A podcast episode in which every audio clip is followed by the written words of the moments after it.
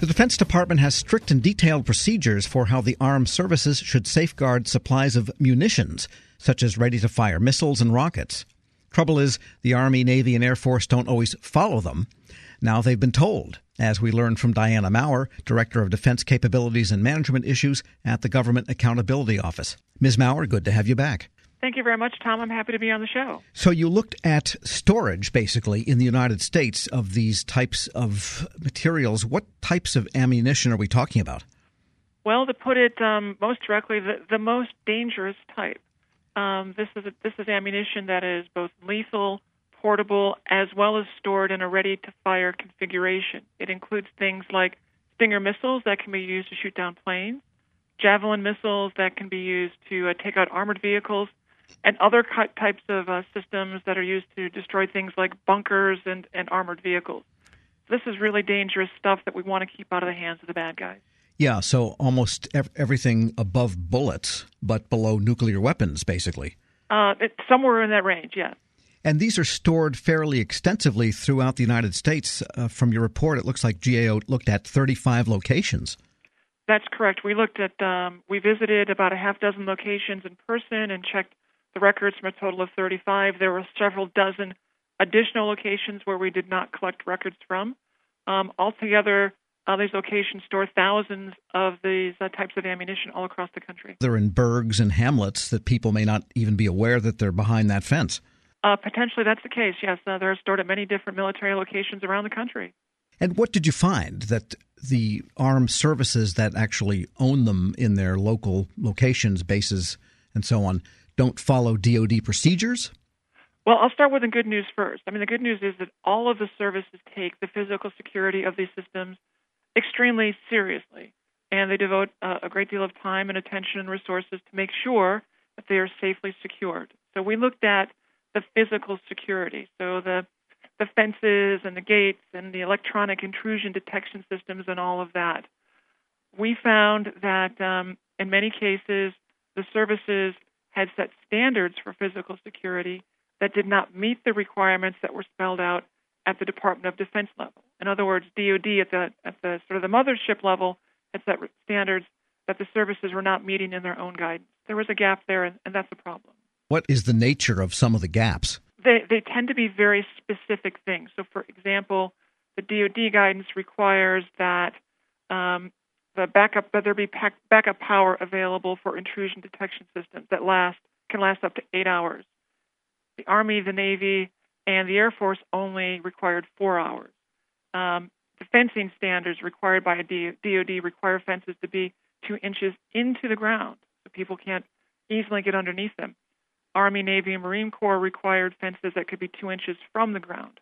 Um, small differences, but certainly uh, areas where the services were out of compliance with DoD requirements and potentially increase the, the, the, risk. I guess if a fence is two inches above the ground, you could enlist a dog or a cat to pull something under for you.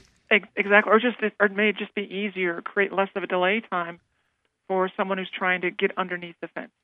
Did you find any instances where there was physical threat of theft of these devices? During our site visits at the half dozen or so locations, we did not physically see any any um, any problems. But when we reviewed uh, the inspection reports that the services conduct uh, as part of their inspections, we found that in about 60% of the cases, um, inspectors found some some uh, examples of physical security deficiencies. So there are problems, um, but the good news is that there's an inspection system in place to identify those problems, and there's there's a there's a feedback mechanism that the services are using to help address those problems. We're speaking with Diana Maurer, Director of Defense Capabilities and Management at the Government Accountability Office. And now you have found that the armed services are kind of aware of this, and they're already taking steps to get back to the uh, to the standards. Yes, they have. In fact, they started taking some preliminary actions during the course of our review. So, for instance, you know, when we found that the services in some cases we were out of compliance with DoD policy, other different services started taking actions to amend their own service specific policies. So um, that was good news. Uh, in the report itself, we made a total of five different recommendations. Uh, the services and the department concurred with all five of the recommendations. At the time we issued our report, they had actions underway to address all five, so I'm always pleased to hear that. But as of today, they have not taken sufficient action to fully to fully address those regs. So we're going to continue to follow up. We're going to stay on them and make sure that they are fully implemented. It sounds like the recommendations were mainly on policies and procedures, not the fence should go three inches into the ground or the lighting should last nine hours, that type of thing. Exactly. So, for example, some of the recommendations were around making sure that the different services were doing their inspections on time. We found that about uh, um, in many instances, services were not doing their inspections in, in, a timely manner. So we made recommendations in that regard. Um, we also uh, made a recommendation that the Defense Department should issue guidance requiring the services to document what they've done to follow up in response to reported inspection deficiencies. So they're, they're taking actions to address these, but uh, they haven't done enough yet to fully do what we want them to do. And where these munitions are stored, do they tend to have people on duty guarding them as well as the fences and lighting and so forth? Well, generally speaking, these are all located at military installations. Um, and, you know, we can't get into too many specifics here, but suffice to say that they're not located right next to the entry gate to the facility. So they're sort of inside a base. And yes, there are people involved in the equation um, and overall security. So we've just looked at the, the physical security aspects. We did not look at things like training and staffing, but people are a critically important part of the overall equation for securing this ammunition. Because I think a lot of bases that contain dangerous materials like this in large quantities often have two levels of security. You can get into the front gate as a contractor or a mailman or whatever it might be, but then within that area, there's a second perimeter on the inside where some of the tough stuff is that even the contractors and the mail people and so on can't get into. You're absolutely right. Um, in fact, you know, people can think about military bases as being, in many respects, small cities, right? So you can get into the small city to do some things, but there are going to be certain areas that are going to be uh, ha- even have have even higher um, uh, levels of restricted access. And where ammunition is stored, for example, has higher requirements to, for people to get access for all the right reasons.